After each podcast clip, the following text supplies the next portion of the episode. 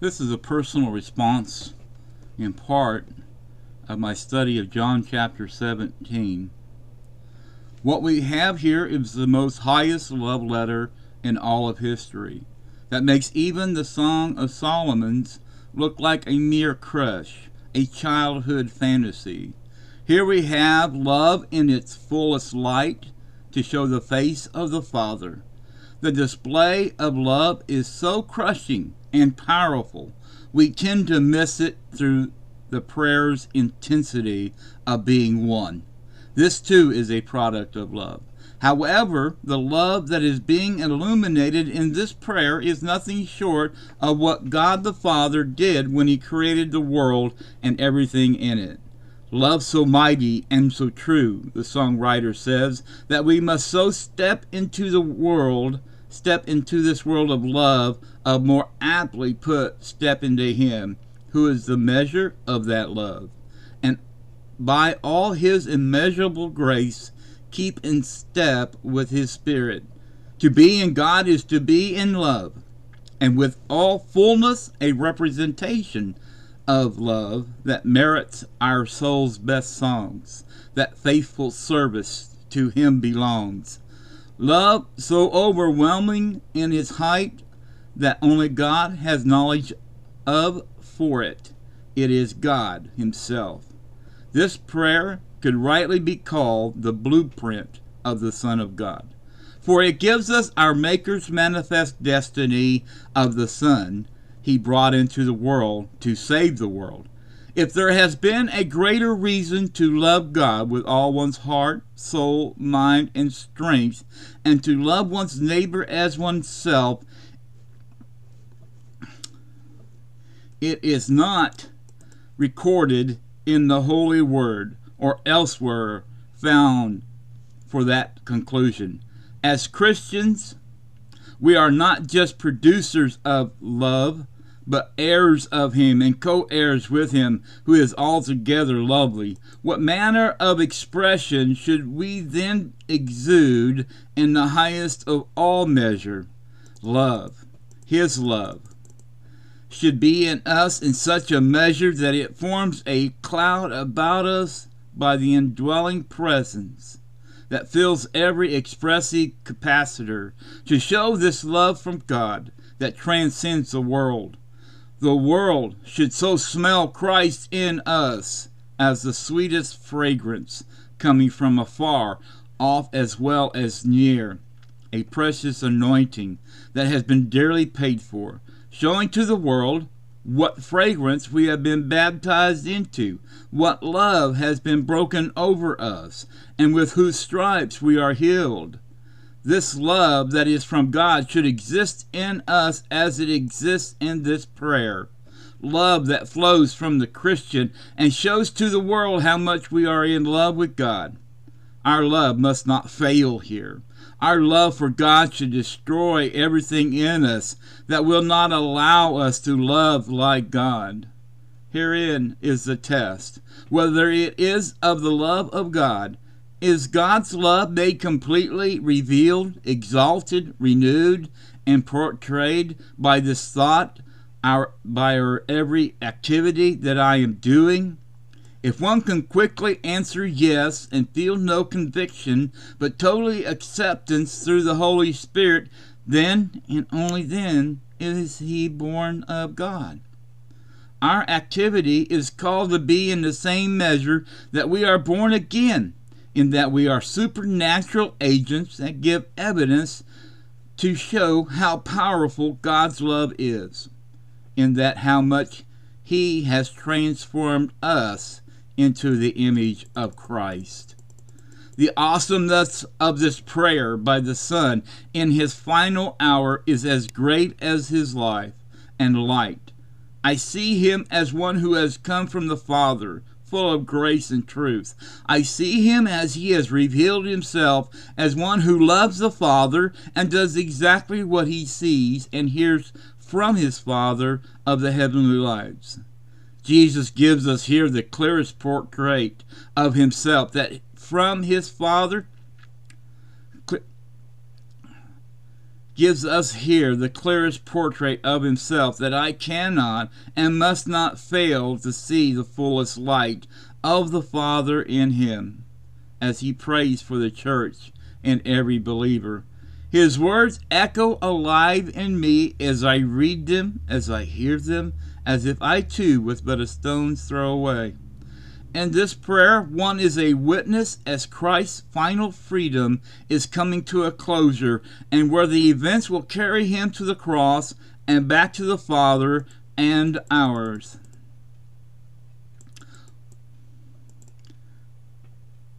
One can see that at this final activity, he prays not for himself, but for us, for all believers, and for each individual Christian. In this prayer, I can hear Christ praying for me in my day and in my generation upon the earth. This prayer transcends time and page to burst forth from the Holy Bible to quench the thirst from a dry and weary world. All I have to do is to speak to the rock that is Christ.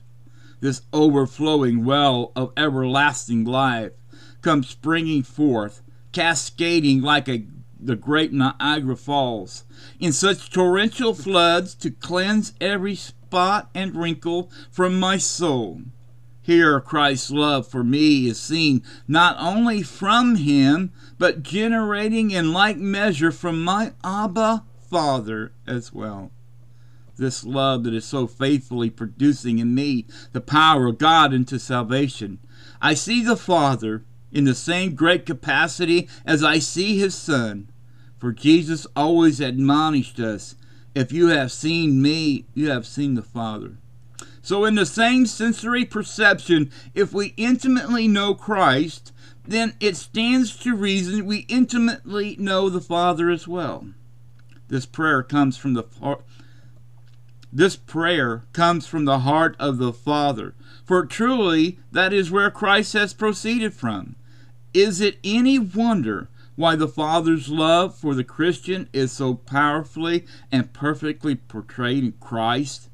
The name that Christ is given speaks to me as one who is dearly loved in the same measure that the Father loves the Son. He also loves me, not just because I believe in His Son, but that He has called me into His sweet fellowship through His Son. The Father's love is so potently displayed here that it quickens whatever I thought about Him before. Not that I didn't already know this, yet here I see it through Christ's perfect love for me and Christ's great love for his heavenly Father that he demolishes every barrier between his Father and I by taking my punishment, my hell here I see the Father in unveiled glory. For Christ has not only torn the curtain in two, but has totally removed it to reveal the face of the most glorified or gloried light, the Holy of Holies, where none could go except without blood, and that's only once a year. But praise to the Lord of glory. He sent his Son to so portray himself that there was no veil to hide any ray of the Father's glorious face. Here I can see the Father's love for me, that where only before it was cast in the Old Testament and in the personality of the Father in the New, where before it trickled, where before it stood in the background and rumbled from a holy mountain in the desert, where before it was eclipsed by the sun. Here, the Son shows the Christian that his love for him is in the exact same representation of the Father's who is in heaven, and sadly to say that it must be the Christian's exact representation as well. The church has failed in its devotion to the Father as it has portrayed the love for the Son. And here we see that it was the Father's love all the time. Oh, yes, let us not take away from the Son, yet we praise the Father so very little, and we give all the glory of what the Father has done to the Son. We need to show our highest adoration for our Heavenly Father in sending His Son into the world so that we might have the fullest light portrayed of Himself. We see God the Father in His truest form, that of providing for us that which we could not prov- provide for ourselves everlasting life. And if this was not enough, He has given us the ability to be conformed to the image of His Son or more so, like himself. What kind of love is this? What display of love is this? What fullness of love is this? That we can only come from God the everlasting Father, wonderful counselor, and Prince of Peace. The highest caliber of love comes from this portion of Scripture, in which we see Christ it's Christ's desire for us to be one, one with the Father, and one with each other, that we might bring glory to God by this activity. Here is where we fail most miserably and most horrendously. For we do not possess oneness with one another, and horribly we are, we are not even one in our own denominations, which are an abomination to Christ's prayer here in John chapter 17. Yet we are not even one, even in our individual churches. The love of many shall wax cold, the scripture says, and the more I see the church's abomination of oneness within Christ, the more I believe this was a prophecy about the church of his body. For it is appalling how we say we love one another even in our own individual churches, yet this is the greatest hearsay of the church. That we say we love God but hate people. We boast how great our wealth is, yet we are not rich in love towards one another. We proclaim with the greatest voice we have the fullness of God, yet we are lacking in love for those who are daily dying around us. If we love God as much as we proclaim that we do, the world will know it. As such, they shall be our judges of how much we love one another. The church today is so powerless, it needs to go to the great physician for cleansing of this cancer that has so invaded, divided, causing the body to war against itself.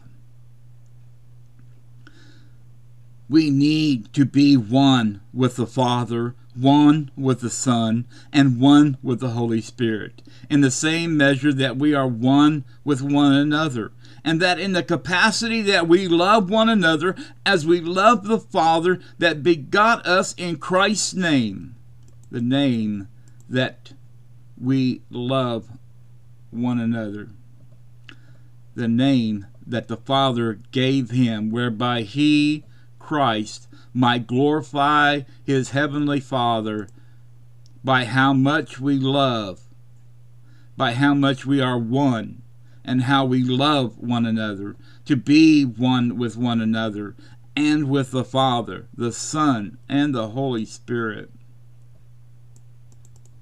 That the glory of Christ rests within us, not in a fragmentary portion, which would be great indeed, not in a miniature version, which would be greater still.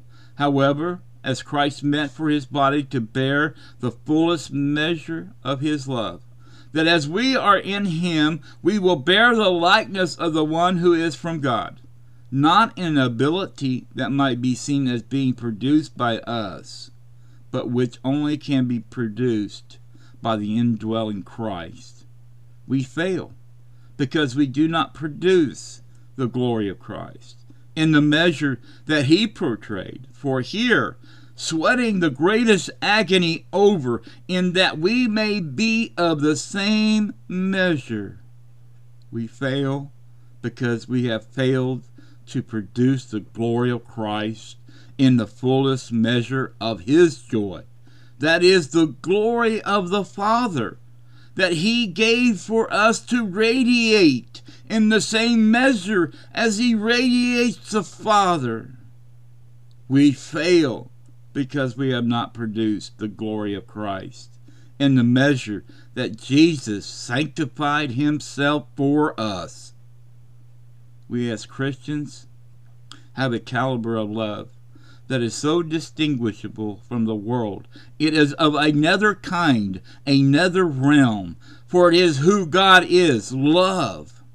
Christians are more than vessels filled with love. They are pieces of love, in that they are cut from the rock that is Christ, and so are in the same measure the quality that He is love. We are love. Christians cannot fail to be love, else they are not Christians. This is not losing one's salvation if one never had it to begin with. The hallmark, the distinguishing characteristic, the witness that we are born of God is twofold. First, it is that the Holy Spirit bears witness of our faith, that of a cleansed nature, a new life, and that life declares in how we love one another. No other quality defines us so. If it does at all, it does in perfection. For this is by be ye perfect as your heavenly Father is perfect. He is perfect love. The Word defines God is love. God is holy. Therefore, the Lord God Almighty is holy love. Every action he does carries the classification to his people, those called by his name. God is unchanging or immutable. He is eternal. Therefore, what God is, he always is and always will be. Jesus speaks of his joy and that he prays that the disciples would have the fullest measure of that joy within them. What is this joy that he speaks of as pleasing the Father? It is doing the things that please the Father in such a measure that it is full, complete, and enduring. Jesus' joy produces the fruit by which he is known.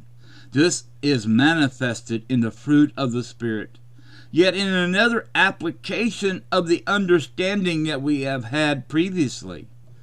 When we are housed by the fruit of love, it is love that we have in experiencing the intimacy with God the Father. This love producing to the world our love for Him, a love that reciprocates, reciprocates, excuse me, reciprocates in the same measure that it is best that is bestowed in full measure in a complete abundance and a capacity that shows that this all surpassing love is from God and not of ourselves. But it is by grace that this love has been weighed and poured out upon us, thoroughly mixed, immersed, to be thoroughly dyed with the fruit, if in fact that we have been crucified with Christ. What kind of world would we now possess?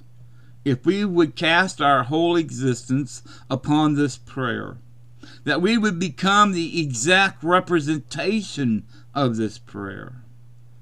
The church we see today would be transformed by this high priestly unction. Sinners not merely converted, but changed into an irrepressible hope. Christians that are so dedicated to the cause of Christ that the world would see the very glory of God resting upon them.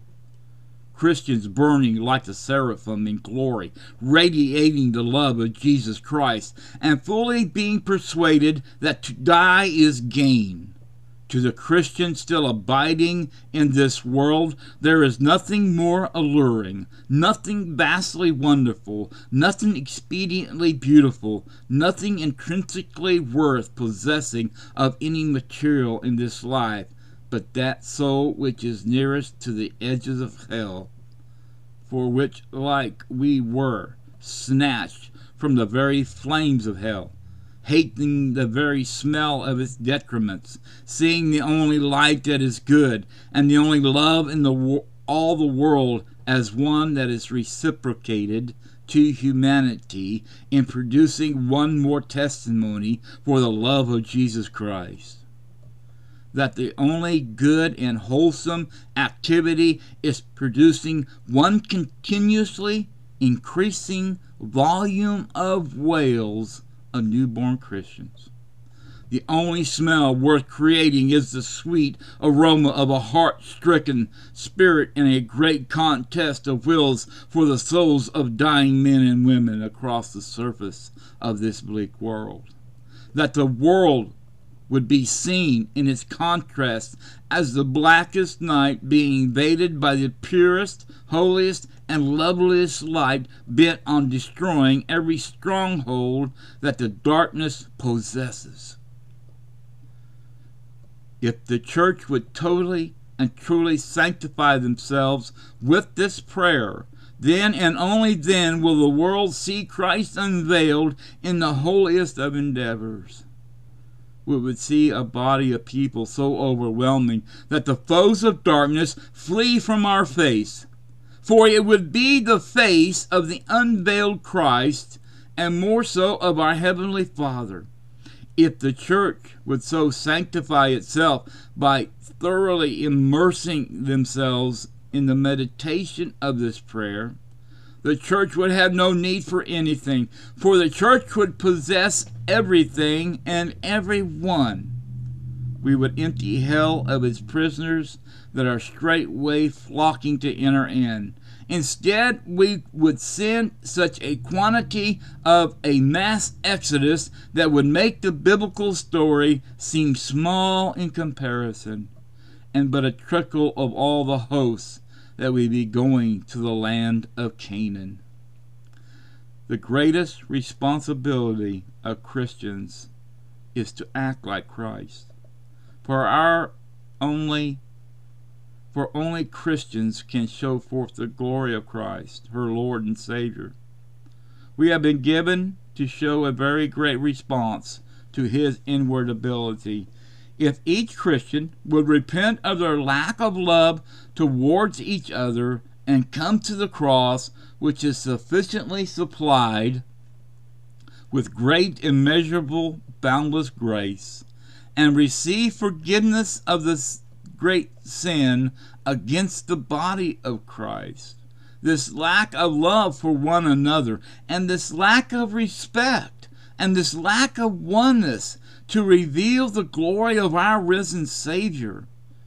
If Christians won't wake up to this awesome caliber of the high calling in Christ Jesus, then surely he will spew us out of his mouth for we are worse than bile, and contemptuously so, that Christ will place us away from him and allow the devil to destroy this harlot church.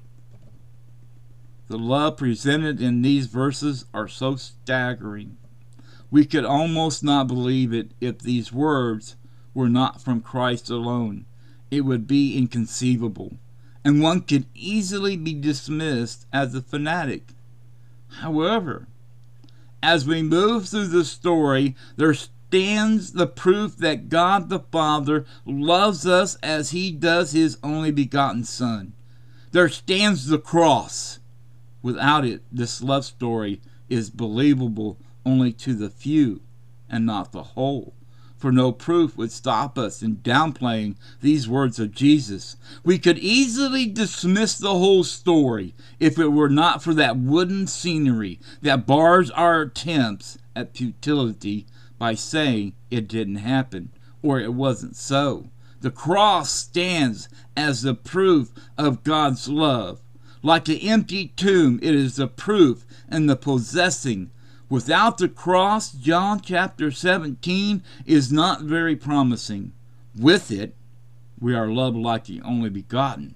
To have Christianity without a cross or an empty tomb is to not have life that is worth expressing. For the love of God is gone from the scene, and we are without hope. And as Paul admonished, we should be pitied above all men. For we believe in hopelessness, and our faith is the greatest exercise in futility. The church today is not the church that Jesus has called for us to be. It may exist in small patches here, a small cluster there, though truthfully and most tragically, it does not exist in any con- one congregation, and definitely not in one denomination. The church is in such a deplorable condition that if Jesus does not come soon, will cease to exist. The Laodicean age is upon us, and we have accepted it with open arms and call it good and acceptable in the name of the living God. We even applaud such deplorable conditions as we delight in their activities, for we do them ourselves. We sanction the very degrading nature of it. We wonder why the church does not grow. Our hearts are broken, but for the wrong reasons.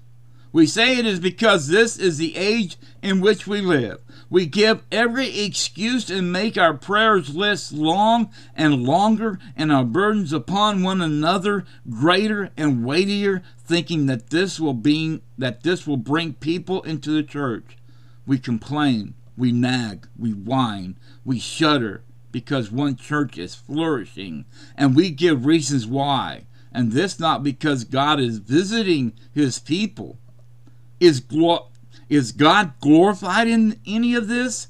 For truthfully, there is only one to blame for the dis- disintegration of the church sin in its people. Yes, there are churches flourishing, and we must praise God for that. However, not as Christ meant for them to flourish. The reason is that the world is not changed, not transformed. For the one true church is a world transforming entity, the body of the living God. She moves like the Titans in the sci fi movies. There is nothing that can stop her, and all the forces so arrayed against her are but buzzing insects compared to the power of her weaponry.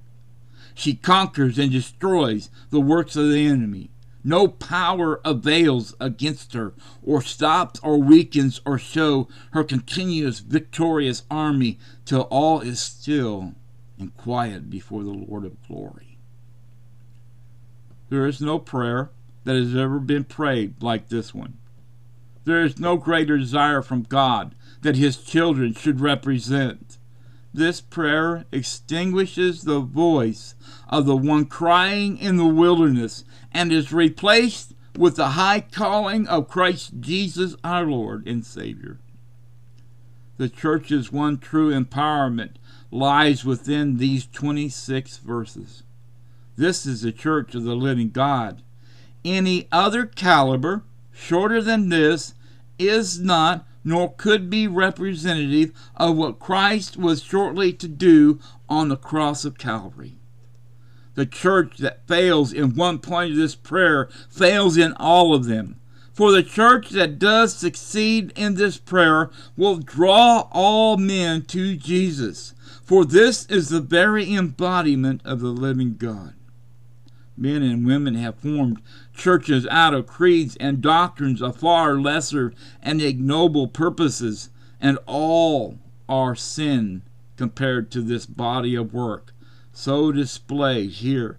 For all doctrine, no matter where it may exist, falls short of these holy words.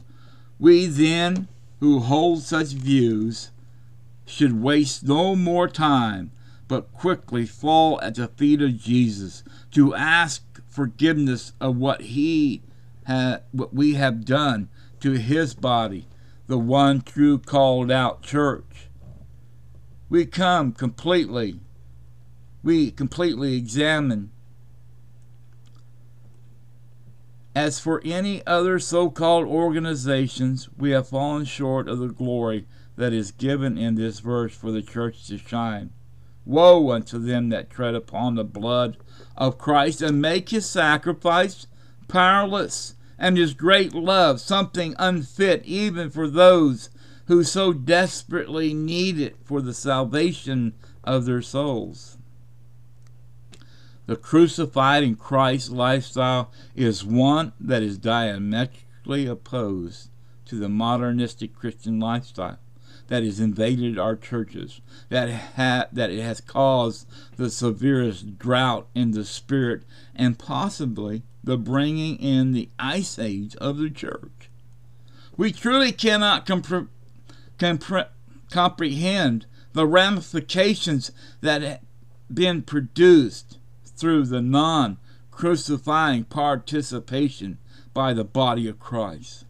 That which demands that the flesh must die for the sinful nature to be eradicated, so that its members are alive in Christ and separated from the world through being in the body of this one whom God has sent to sanctify us to himself the church has not only lost her first love, but she has so promoted a lifeless exchange, a bloodless sacrifice, a polluted sacrifice, a cup of demons, and a cup of whoredom to be brought into the church and call it good, righteous, and holy. The sanctified lifestyle is one which so proves to the world our love for God and his Savior's meritorious death, burial, and resurrection. That through grace we are saved, and this not of ourselves. It is a gift from God. This is not cheap grace, but grace that calls a man to come and die.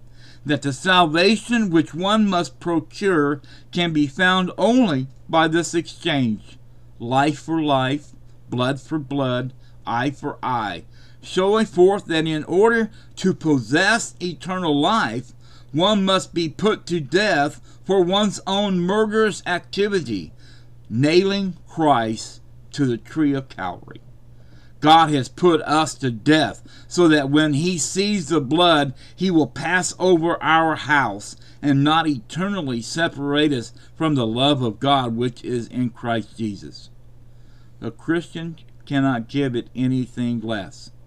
For there is no payment one can make except the death of one's nature, mind, body, and spirit, so that the righteousness of Christ can be seen in such a measure that nothing hinders him who sent who sent from God to do the works of God through us. And we'll talk about part two at a later date.